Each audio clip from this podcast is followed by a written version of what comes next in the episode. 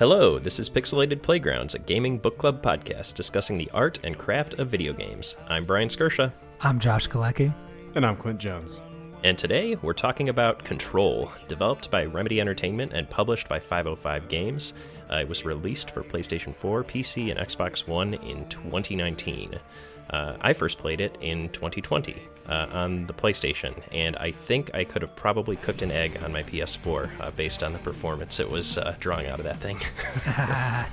yeah, I also played this on a kind of low powered PC, so my graphic settings were all the way to the bottom, but I think Clint played it on the fancy new PS5 Hell yeah. I actually tried to play this on my PS4 Pro and it was so choppy that I put it aside. I was like, this game seems cool, but I'm going to wait until I have some hardware that can actually play it. So, I did play it on PS5, much better experience.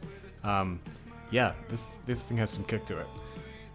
People don't like it, but this is what peak control looks like. Um, and it looks great. This is a game that like really leaned into uh, make taking advantage of all the technical and um, graphical fidelity things that are out there in the industry and you know, I, per- personally, I, I, didn't get to take advantage of all of them, but uh, it still looked great on my PC, which I played it for this time around. Yeah, so specifically, I believe what you're talking about there is, is the ray tracing. So you're, you're going to hear ray tracing a lot when you hear about video games these days, but um, I've heard from a lot of the major outlets that this is the game that points to how ray tracing is done right. And ray tracing is all about like uh, lighting and active reflections and things like that. And with all the windows and things like in, in, the building like it really takes advantage of that really well. It's an interesting game and i think it's worth talking about a little bit about the legacy of where this game came from uh, before we dive into uh, you know the, the, stylistic aspects because it does have an interesting history. I feel like this this is a game as i mentioned by remedy entertainment who's famous more so for max payne and alan wake quantum break to a lesser degree coming up to this but to me, you know, having only played a, you know, two of those, this seems like a, a, culmination for them. Like this is to me by far the one that's hit the most mainstream for that studio, and I think it's for good reason. Like they they really kind of put it all together with this one. Yeah, so that's kind of the reason that we decided to play this game in the first place. Um, I don't know about you guys, but I I love Remedy uh, games. I've, I mean, I played the shit out of Max Payne. I think that's the game that made me a PC gamer. I got a burned copy of Max Payne from my friend in high school and I played it through like a hundred times. Um, hmm. And for some reason, I don't really know why. Like I kind of like fell off. Like I didn't play. I played a couple hours of Alan Wake one time. Didn't really go through with it. Didn't ever play Quantum Break. And then this game, I like let sit for the longest time. I don't know why, but uh, for this cast, I actually went back and played every single game they ever made and wow. uh, not disappointed even remotely. Deep remedy catalog for Clint. That's that's great, and hopefully you can maybe you can uh, enlighten us later on about some of the Alan Wake tie-ins that happened because I think that's that's interesting that they're starting to build their own like remedy game-o-matic universe. Yeah, it's like a hub and spoke thing, and now I think the control is the is the hub that all the spokes come off of. It's kind of cool. That makes sense because the the story of control is so like vague and open-ended, and it like uh, alludes to far-reaching consequences and alternate realities and stuff. So that's neat. Um, I, I, think it's also worth calling out that despite the fact that this is by far like a, a, very technically impressive game, probably one of the most like technically impressive games that I've played in a while, it was developed uh, in a much shorter time than most AAA releases, only three years, and on a much smaller budget, about 30 million uh, pounds, which is interesting considering how technically impressive it is. Remedy doesn't always make the most. Uh, it sells a lot of copies, but it's usually later. Like it, it, it's not like selling a bunch up front. They don't necessarily always make a ton of money, but they always put their heart and their soul into their games. Yeah, they're not splashy, but they have a devoted following. Yeah, for sure. Maybe yeah. kind of like yeah. a cult following kind of games, huh? Every last one of their games could almost be classified as a cult classic. There's certainly games that when you say the, the name Max Payne or Alan Wake, like people know what you're talking about pretty much immediately, even if they haven't played the games. Yep.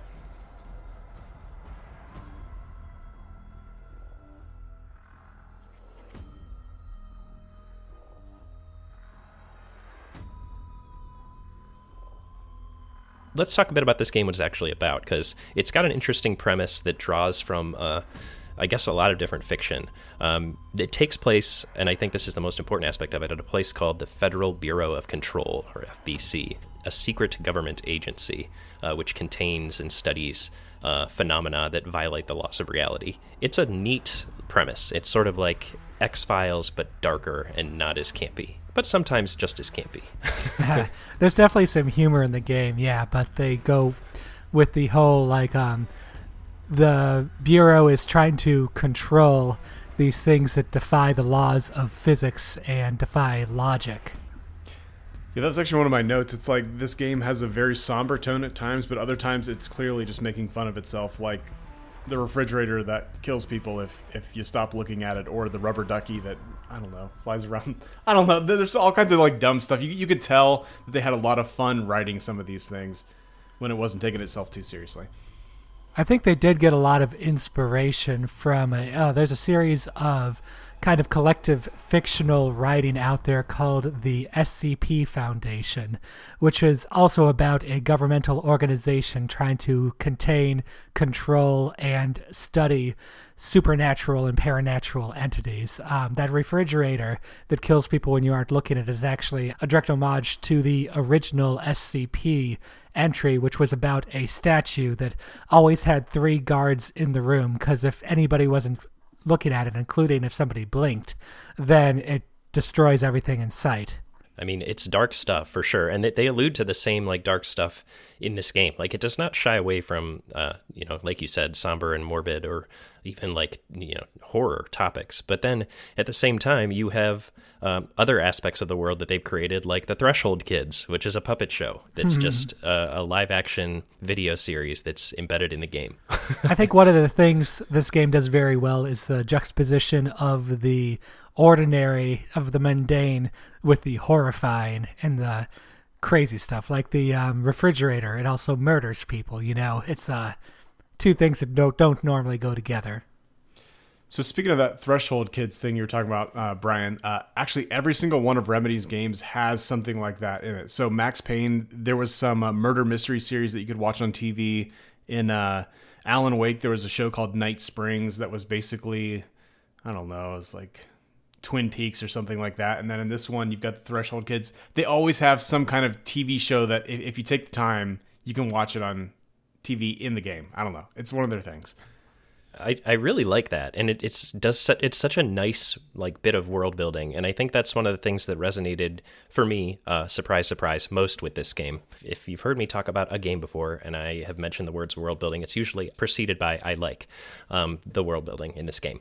Uh, the big thing that this game does really well is the codexes entries, and they come not only in text, and they're extremely well written when they are text, but they also come in videos and in, um, you know, like audio recordings. Like there's a fake podcast in this game uh, which is great. You know, as a podcast listener, I got to listen to a fake podcast while I gamed. Wonderful. Yeah, I will say uh, I don't. I generally skip over codexes in games. Uh, I think I read every single piece of material I could find my hand on uh, in, in this game, which which was a lot, and I, I never got bored with it. Again, the the writing is so good, and you could tell like it, this wasn't filler. This was like something that somebody carefully placed where where it was every single time, and some of it was funny, some of it was scary, but it was all worth reading. I think one of the nice little bits of world building, one of my favorite ones, was kind of like the, kind almost the corporate style of it, like these cheesy motivational posters you see. Like you walk into the building and one of the first ones you see says something like "Do as you're told, don't eat the mold," and that just cracked me up. Like that's exactly the sort of cheesy little rhyming thing that HR would come up with. It's right. Yeah. It's the same type of thing you see on the overpasses uh, on the highways all over the place now, with the little, you know, sayings that someone in the, the Department of Transportation comes up with every so often. Click it or ticket. Yeah. but um, the way that they do this, even down to like, they have an entry on how the Federal Bureau of Control is funded, which is hilarious. They're like, just don't make the number too big, and actually, no one will notice that it's even there. it's crazy. Yeah. And then there's like the memos. They're like, hey, just so you know, if you happen to run across any pieces of paperwork that are red or pink, burn them immediately. If you don't, danger to everyone and you'll be immediately fired. like it's just like dumb shit like that all the way through. And it's also heavily redacted, which I think hel- helped to the mystery of everything. Like every memo you would find would be redacted in some way, so it like leaves it open ended for the for the player to kind of fill in their own uh, story too, which is kind of fun. I kind of felt like they over redacted some of these things. Like, uh, you're Jesse Faden, you become the director, person in charge of all of this, and then you get these mem- memos from uh, Emily, the research uh, gal, who's you know looking up, writing these codex entries on the enemies for you, and those ones have redactions too, which uh, seems a little over much, overused maybe. It, it's maybe not internally consistent, but I think it the effect is still there, and it's it's funny for that. I think it proves that no one knows what's going on, even the people that are there, which I think is part of the story. If if, if you follow it, like no one seems to know what's going on ever. Fair point. Yeah, that's that's a good. And uh, what's what these codexes are, are often about, or at least some of them are about, are um, altered world events. You know, uh, AWEs is what they consistently call them in game, and these are sort of the inciting incidents of all these paranormal activities that the the Bureau of Control is talking about. My favorite one that's referenced is uh, actually a real world event that they sort of built into the game.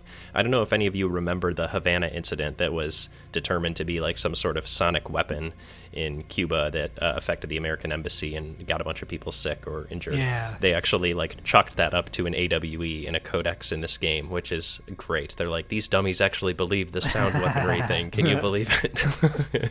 That was cool. Yeah, they talked about it in the radio room, didn't they? Mm-hmm. Yeah. yeah, I really like that touch, like building in like actual known sort of unexplained phenomena into the uh, the lore of the game was really neat. Um, but yeah, to your point, you brought up earlier, Josh, the corporate and bureaucratic style that sort of pervades the game, and I think one thing that you know consistently to me kept me going throughout this game was just like I need to see what's next in this world. It's so stylistically consistent, and to my mind, that is like a, a sort of four pillars of like corporatocracy, dream logic, uh, paranormality, and brutalist architecture. the d- game definitely had a lot of style, that's for sure. like even down to like the title cards that come in every time you enter a new area. Oh, I loved those. Yeah, they're so like overwhelming and awesome. Like they completely disrupt your view of the entire room, but they have a very specific font and they are like just super brutal and they come in with a big like sort of bass drop, sort of, you know, Dark Souls style, but way more stylistically appropriate for this game. And I like their use of color too. So we talked about this a little bit, but the building itself is boring as hell. It is a corporate building. It is all concrete and metal and gray and boring and suck. And brutalist. Yeah. Um, it's actually uh, it's uh just to mention real quick. It's actually based off of a real building. Uh, the AT and T Long Lines building uh, in New York City is ser- serves as sort of an inspiration for the oldest house in game. Gotcha. So it is it is it is boring to look at. There's nothing going on there, but then they'll do these like instantaneous things where the entire screen is washed with bright blue or dark red or like they they do this crazy amount of things with color that that it, it's all about contrast. So you take this boring palette and then you wash color all over it to, to like highlight a certain thing or whatever. And and the use of it and the way they do it is really cool.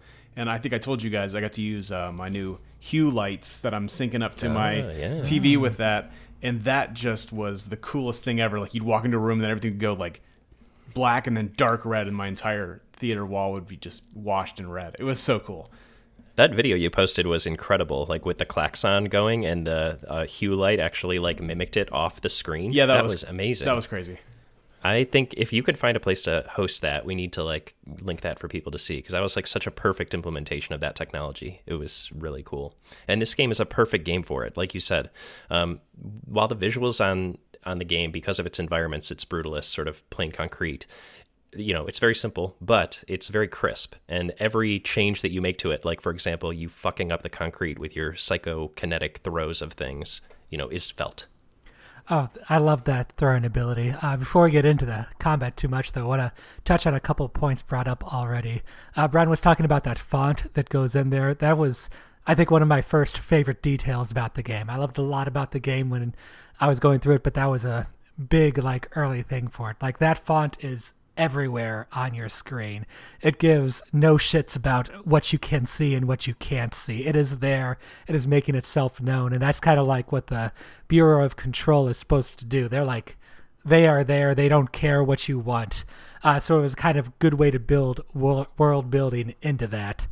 Um, also wanted to talk a little bit. I like the kind of dynamic the uh, brutalist architecture had. Like um, what Clint said, lots of concrete, very boring sort of thing. Um, there's almost two different ways people see brutalist architecture these days. Um, there's kind of like the dystopian government, uh, Soviet architecture kind of thing, you know, totalitarian state, and that's reflected in uh, this the way the buildings put together. Uh, but the, when brutalism first came out, it was supposed to be more like the architects being freed of um, having to have certain supports or certain forms because of the ability of concrete. Like they could almost play with concrete in a way they couldn't before. They could uh, do all kinds of new buildings. And um, if you remember it, in the control points, before you cleared them and turned it back into boring bureaucratic uh, corporate and concrete style, it was like there were cubes and pillars and things jutting out everywhere. And it worked really well with the concrete, but it was also kind of like that freedom to explore over there. And I think that ties back to that uh, control, the Federal Bureau of Control trying to like impose itself over these uncontrollable things. I thought that was a cool way it mixed that in with the architecture.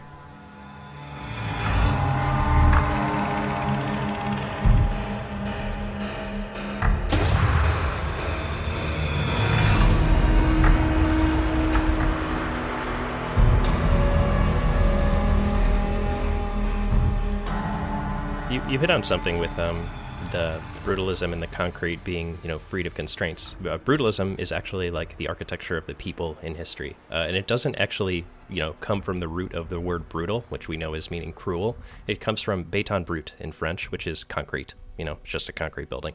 Um, so yeah, to, to your point though, it's it's very much a big part of this game.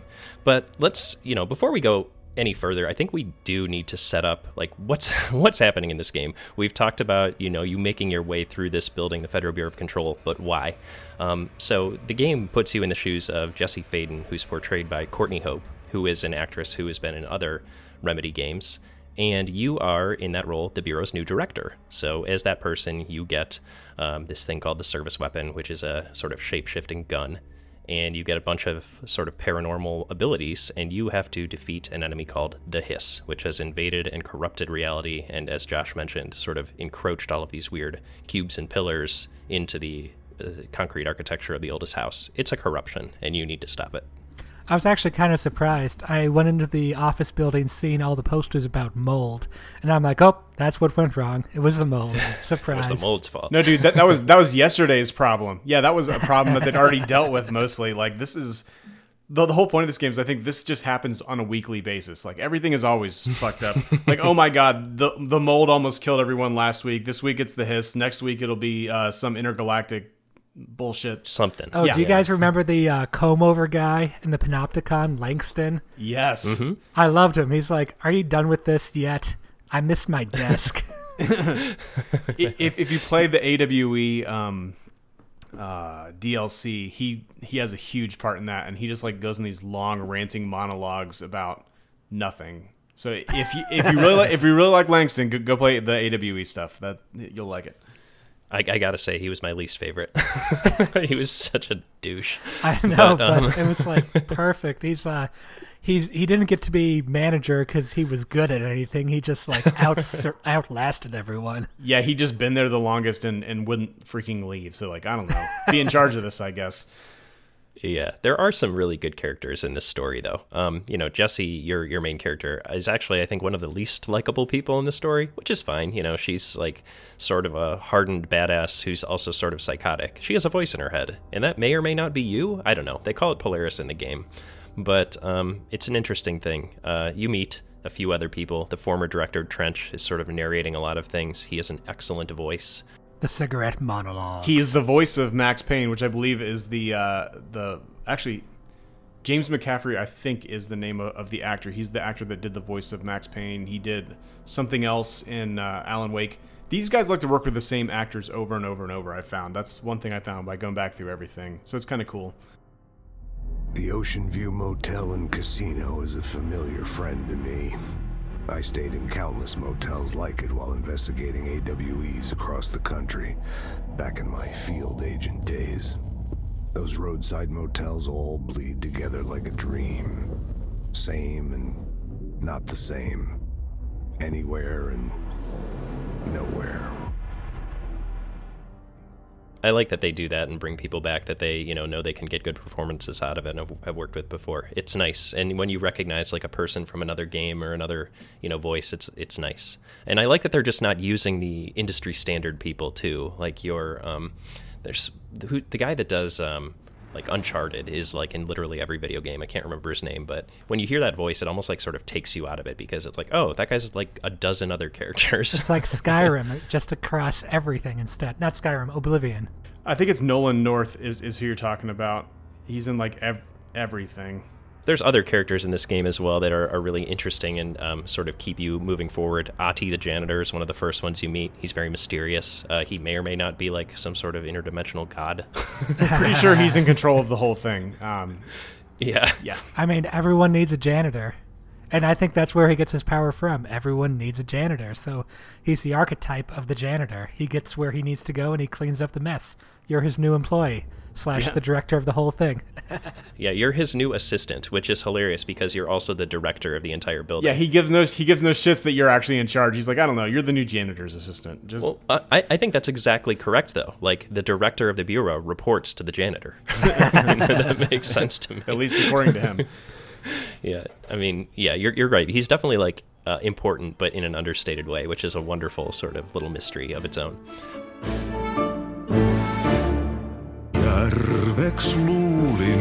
Merta kerran, runon lausui hän.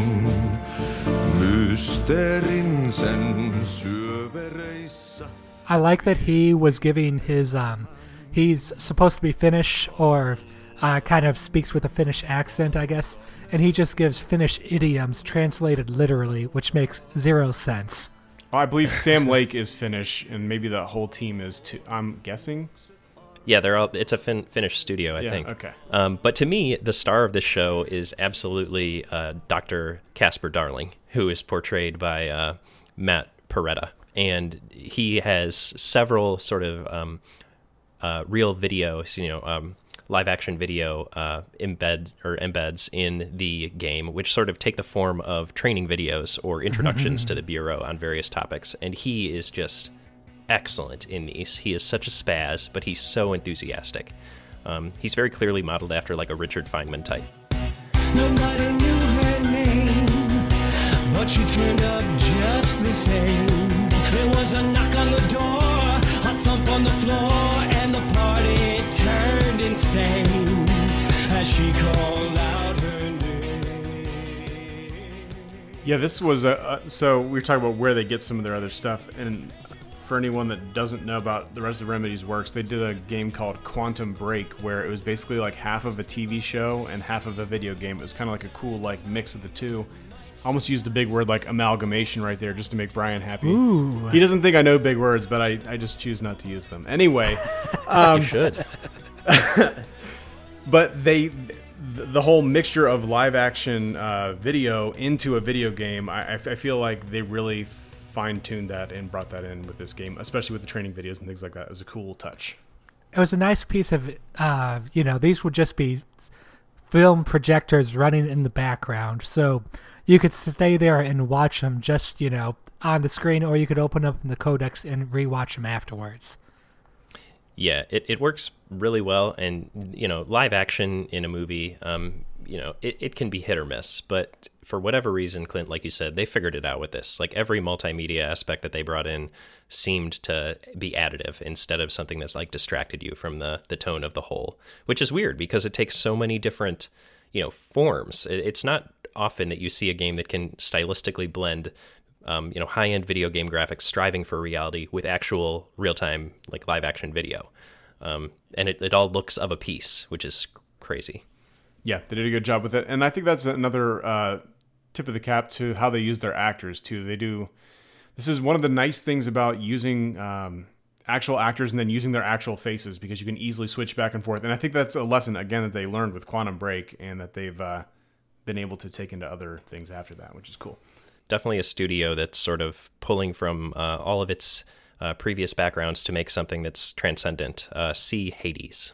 hmm Yeah. So one of the things that came together really well uh, for this team, you know, having come from the uh, the Max Payne lineage uh, is the combat, which is in this game pretty great. Um, you know, it's it's pretty simple third person action shooting, but it's got enough twists to make it really interesting.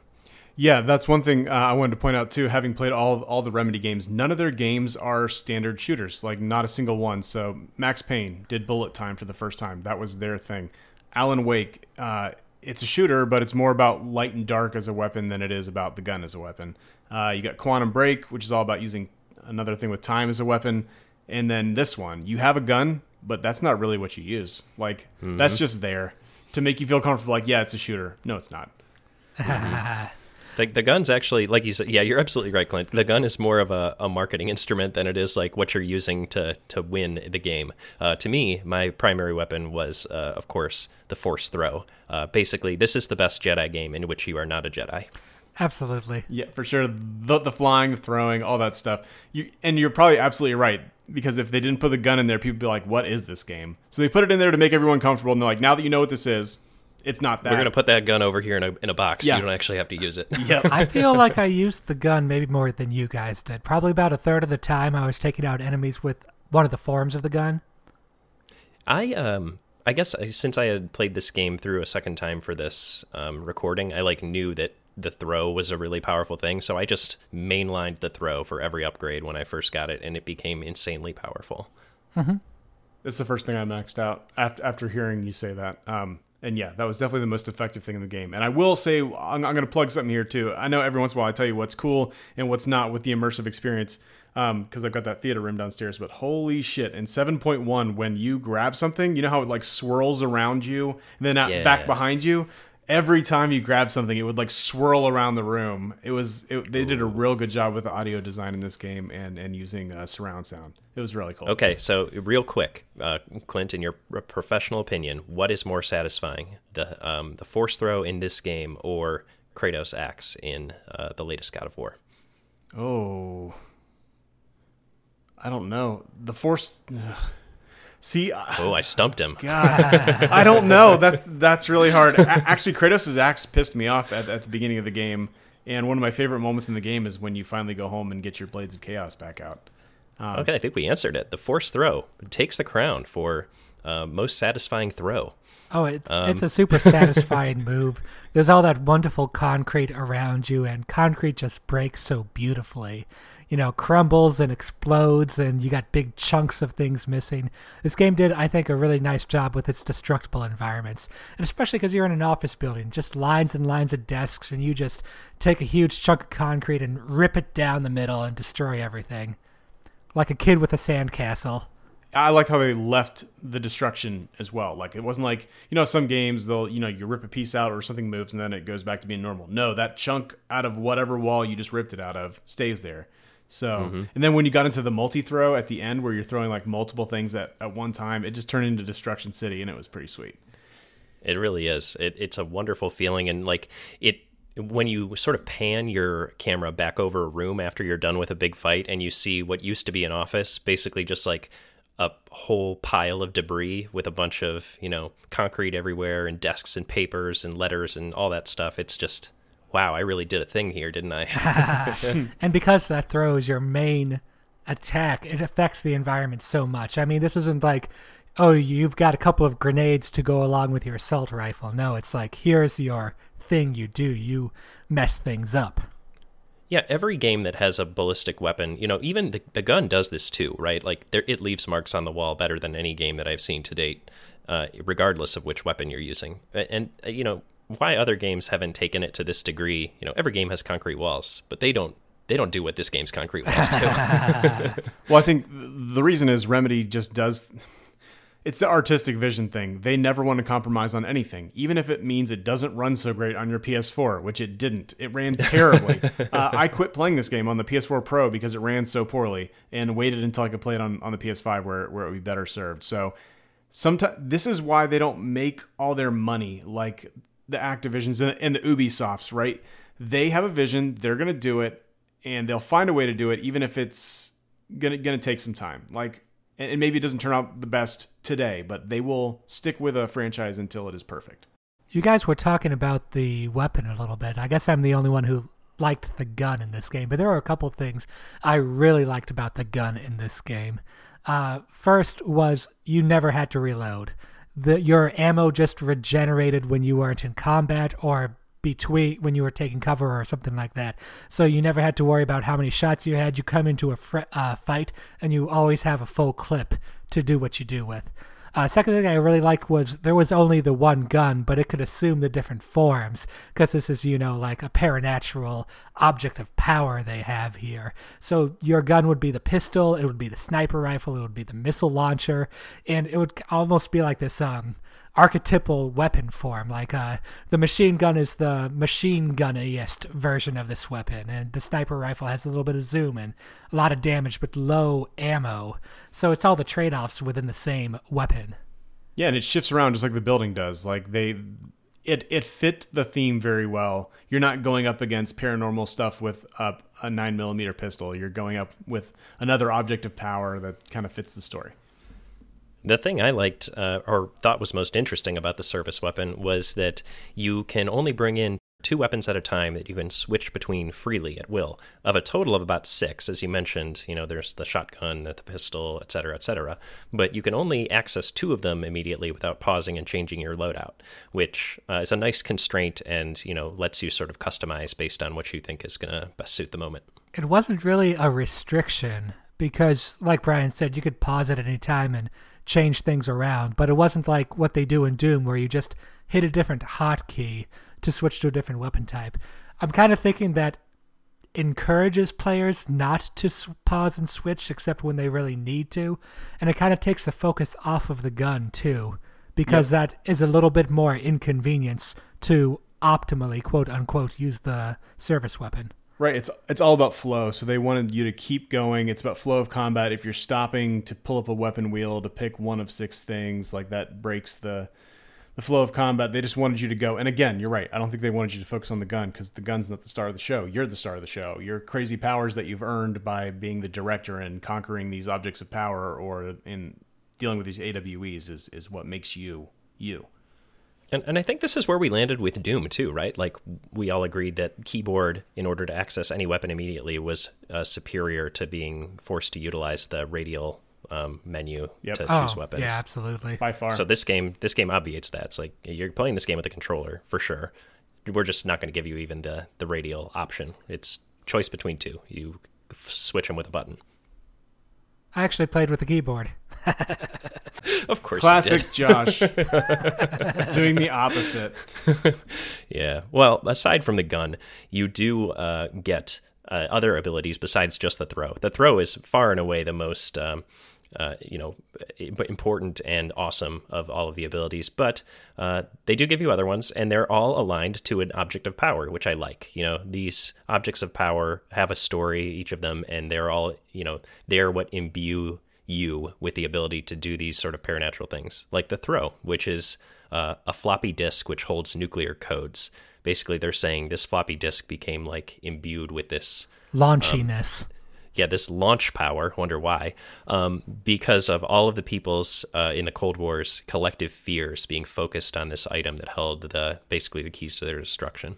Yeah, there's the there's also the the flying. Or I guess it's not flying, sort of flying, whatever. The merry-go-round horse. Yeah, for the got- dodge and evade, yeah. you, you got that, and then you can do almost like a possession of, of enemies and taking them over to your side. These are things that other games do, but they just did it so much better. I think. I think this is actually sort of an underrated and very useful ability. You can sort of turn uh, enemies of the hiss. Uh, the enemies in this game, by the way, just to, to mention, are just sort of your standard soldiers. They're actually employees of the Bureau who've been possessed or corrupted by the hiss.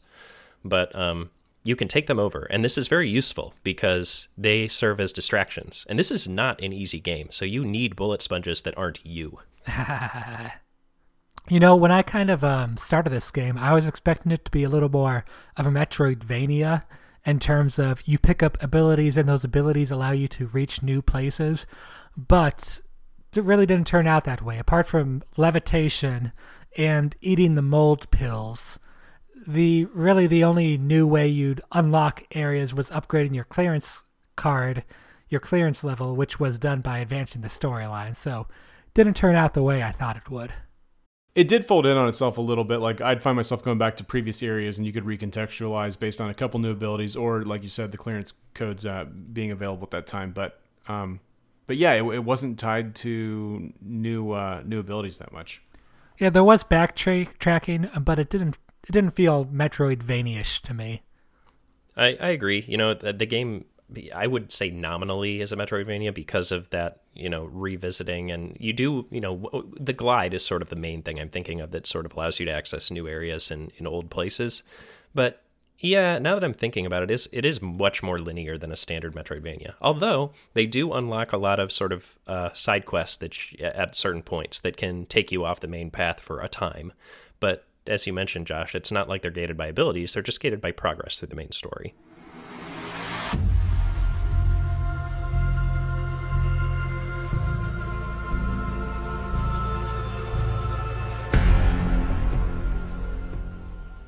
I touched a little bit on the enemies, uh, who are, as I mentioned, just generally speaking soldiers, although they're all possessed. Um, but there's a lot of different varieties of them. You get the heavy armored ones, these sort of standard grunts. You get ones that are so possessed that they're flying through the air every which way. You get the healing orbs. You get the explosive kamikaze drones.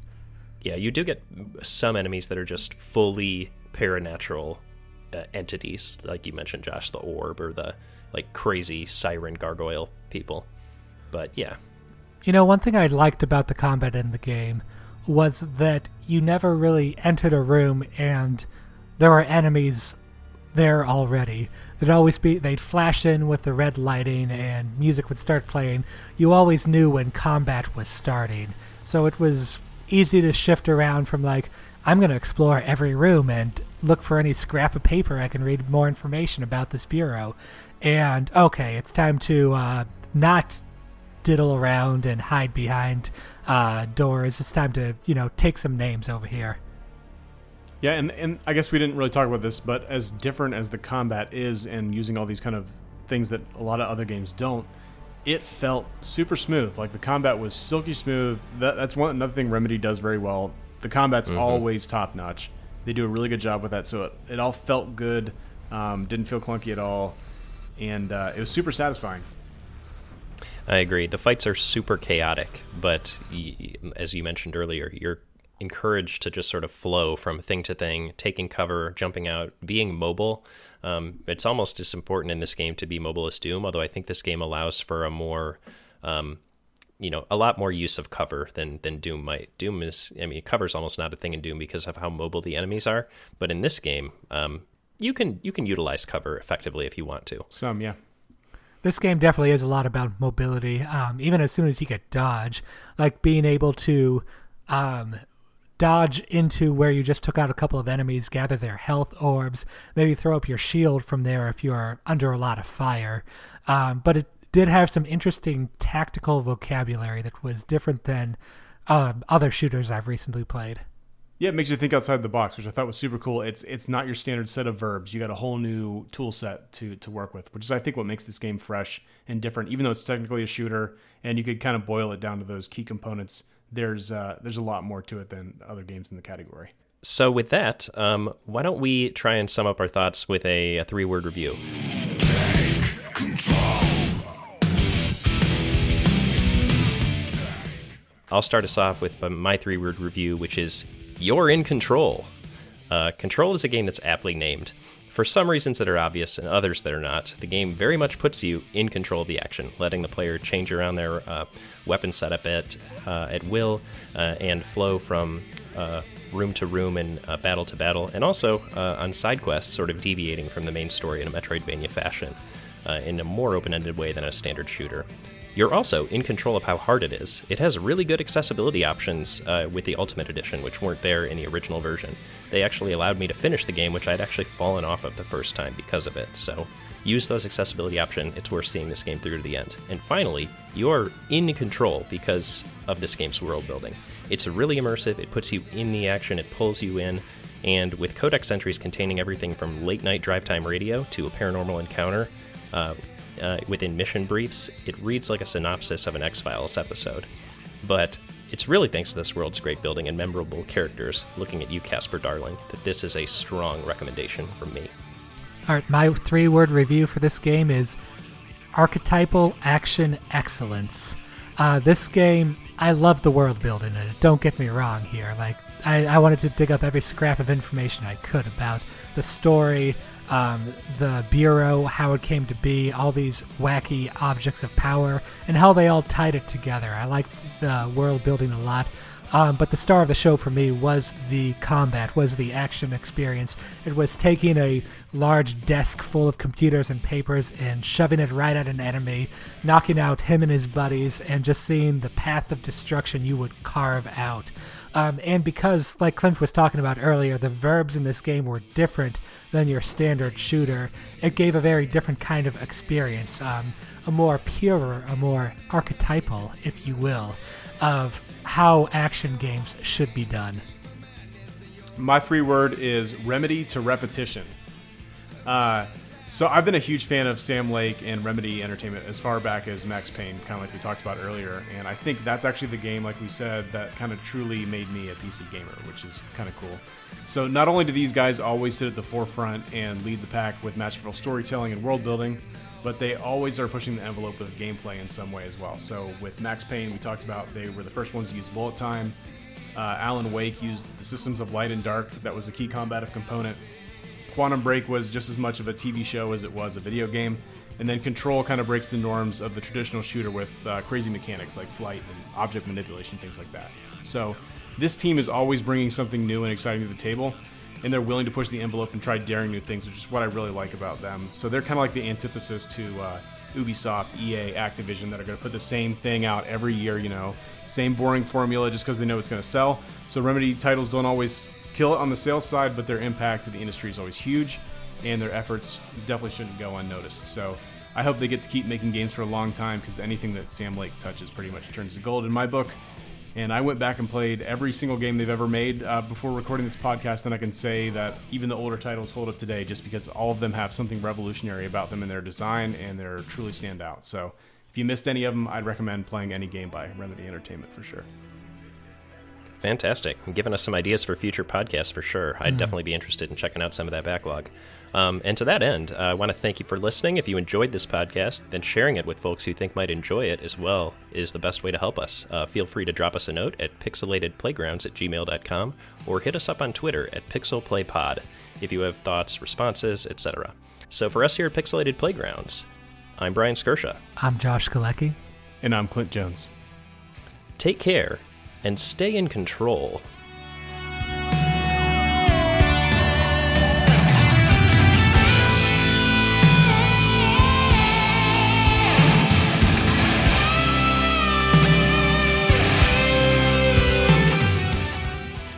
One thing we really should have talked about uh, and didn't, uh, we the hub and spoke thing, the, the, new remedy verse that they're pretty much creating here. So basically, by using these uh, objects of power and AWE's altered world events as like the the catalyst, for, yeah, for the whole control universe. Basically, any game that they ever make that has anything weird happening in it can somehow be tied into this. So obviously, they did this in a really big way with um, Alan Wake, um, and actually, an entire DLC was put together to purposefully tie those worlds in. In fact, in, in Alan Wake, darkness takes over this town, and he's writing a book. He's an author, and everything that he's writing in this book seems to be happening around him. And basically, that entire story turns out it was an AWE, and and uh, you're actually taking on one of the main bad guys from the game. They've brought him to the control headquarters and have been holding him down in, in one of those corridors for the In longest time. investigations, yeah. Yeah, and he's break he's broken loose, and uh, you actually run into Alan Wake. He's stuck in that hotel. So the cool. Oh, the Oceanside Motel. We didn't even talk about the Oceanside Motel. It's such an excellent part of this game. Yeah, it's it's it's basically like uh, it's the hallway in the Matrix where there's a million doors and they all lead to a different bunch of different places, and that essentially is going to be how all these universes get tied together. Like there's a door with a swirl on it, which was kind of one of the uh, motifs of, of the Alan Wake game, and uh, I, I think we're going to find that a lot of new Remedy games, so they left it really vague, right? So they all just had little symbols on there. I bet you those are all start tying into new Remedy titles at some point, and it'll all come back into that main Remedy verse. I don't know. That totally makes sense, and like they they use such iconic, you know, visual imagery from you know, Americana, you know, with Alan Wake and with Max Payne and with Control. Like it all does sort of, you know, it's not stylistically identical, but it's stylistically cohesive enough that they can sort of flow across each other, despite having really different tones. Yeah. So the, my only sad thing is they don't technically own Max Payne anymore. They Remedy made Max Payne one and two, and then they, I believe, sold it to Rockstar, and Rockstar made Max Payne three. So here's my take on how this all works together. Uh, Alan Wake was a crime writer, and he wrote crime novels about a grizzled New York detective. Now his name is not Max Payne for, I believe, licensing Legal reasons, reasons, yeah. but I believe Max Payne is the character that, that Alan Wake was writing. And as we know, things Alan Wake writes seem to turn into reality in some way, shape, or form. So I think Alan almost instantiated uh, Max Payne at some point through his writing. Also, we know that he instantiated the, the whole, uh, I guess, the whole story of, of Alan Wake, the whole darkness thing. And then that is tied directly into Control. And if you read one of the uh, um, excerpts from Control, he may have accidentally con- uh, created the hiss. Oh, interesting. So you're, I mean, Clint, you got your your red uh, twine up on the wall here with your your pin board, your Yeah. uh, pin board, yeah. Yeah, so I, I think Alan might actually be uh, more important to this whole thing uh, than ever. And actually, I heard that they're actually developing Alan Wake 2 right now. So I guess we'll get to see how that goes. Was Control um, financially successful? Like, was it a good shot in the arm for them? Compared to what they put into making it, I I understand that it's, you know, with the legs that it has, it's quite successful. It took time though. Again, I watched an interview with Sam Lake about this too. Like none of their games make them a ton of money off the front, so it's always a struggle. So people are always asking like, "Where's the sequels?" So they made two Max Payne games before they sent it to Rockstar. Both excellent games, like front to front to back, awesome games. Um, Alan Wake, also a very good game. It never got a sequel. Control never got a sequel. Quantum Break never got a sequel. None of these games get sequels because I feel like the board of directors is like, well, that didn't make us a ton of money, so uh, can't do that again. Like, no matter how cool and, and, and lovely it is and how, how amazing it is, they just don't get to make sequels. So, Do you think the board is a, a veiled allusion to their board? yeah, they fucking hate the board. That's why they put them in this game as the bad guys. That's awesome. Do you think uh, this is interesting because I think uh, Sam Lake's face is actually Max Payne's face? Is that uh, right? Didn't they use him? I mean, it's pretty rudimentary graphics from a long time ago, but it is his face, right? Correct. Sam Lake uh, came on as I don't think he was the creative director at that time, but uh, I was wa- I watched a ton of his old interviews from back then. You can tell how much he loves all this Max Payne, yeah. which which which is Or all of it. Yeah, it's, it's why it's so good. He writes these games, so I, I think he's the he is the creative director at Remedy now, and I think he does most of the writing and uh, some of the other things. But yes, it was his face was Max Payne. Actually, most of the people at Remedy were in the game in some way because they Does did, that mean Rockstar owns his face? no, they changed his face. so you'll notice Max Payne's face changes a little bit from game to game. Actually, by the, Okay. by the third game, the face looks an awful lot more like uh, um, James McCaffrey, who is the actual voice actor. Um, he was the guy that was Trench. So that Tr- Trench's face and voice is James McCaffrey. Um, That's awesome. but yeah, like actually, his mom, Sam's Lake, Sam Lake's mom, was the main bad guy in Max Payne 2. Ooh, So it's that's like a little Freudian right there. it's like him and his whole family, like all of his friends, they were all part of this. I don't know. It's like it was, kind of a cool little aside that I didn't know. that's kind of the dream, right? Like if you're successful and you get a bunch of investment money from someone to make a video game, and you're able to like bring your friends along with you to do a bunch of cool shit, like that's neat. I, you know, I'd like to think that if I was in a position of power, that I'd try and like hire my friends and, and set them up good like that. That'd be cool. I think that's what Adam Sandler does with his Netflix contracts. It, it's absolutely what he does with that. Yeah, his friends are not good. Sorry, Adam, but your friends just they're there because you're there. hey, hey, you know, whatever. I, that guy's living the dream. Um, seems like a good dude. I don't know if his movies are any good, but he seems cool. People keep sending him money, so they must. Without names, we're fantasizing.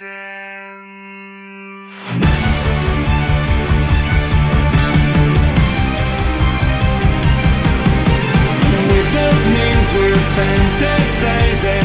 Dancing like flames, mesmerizing.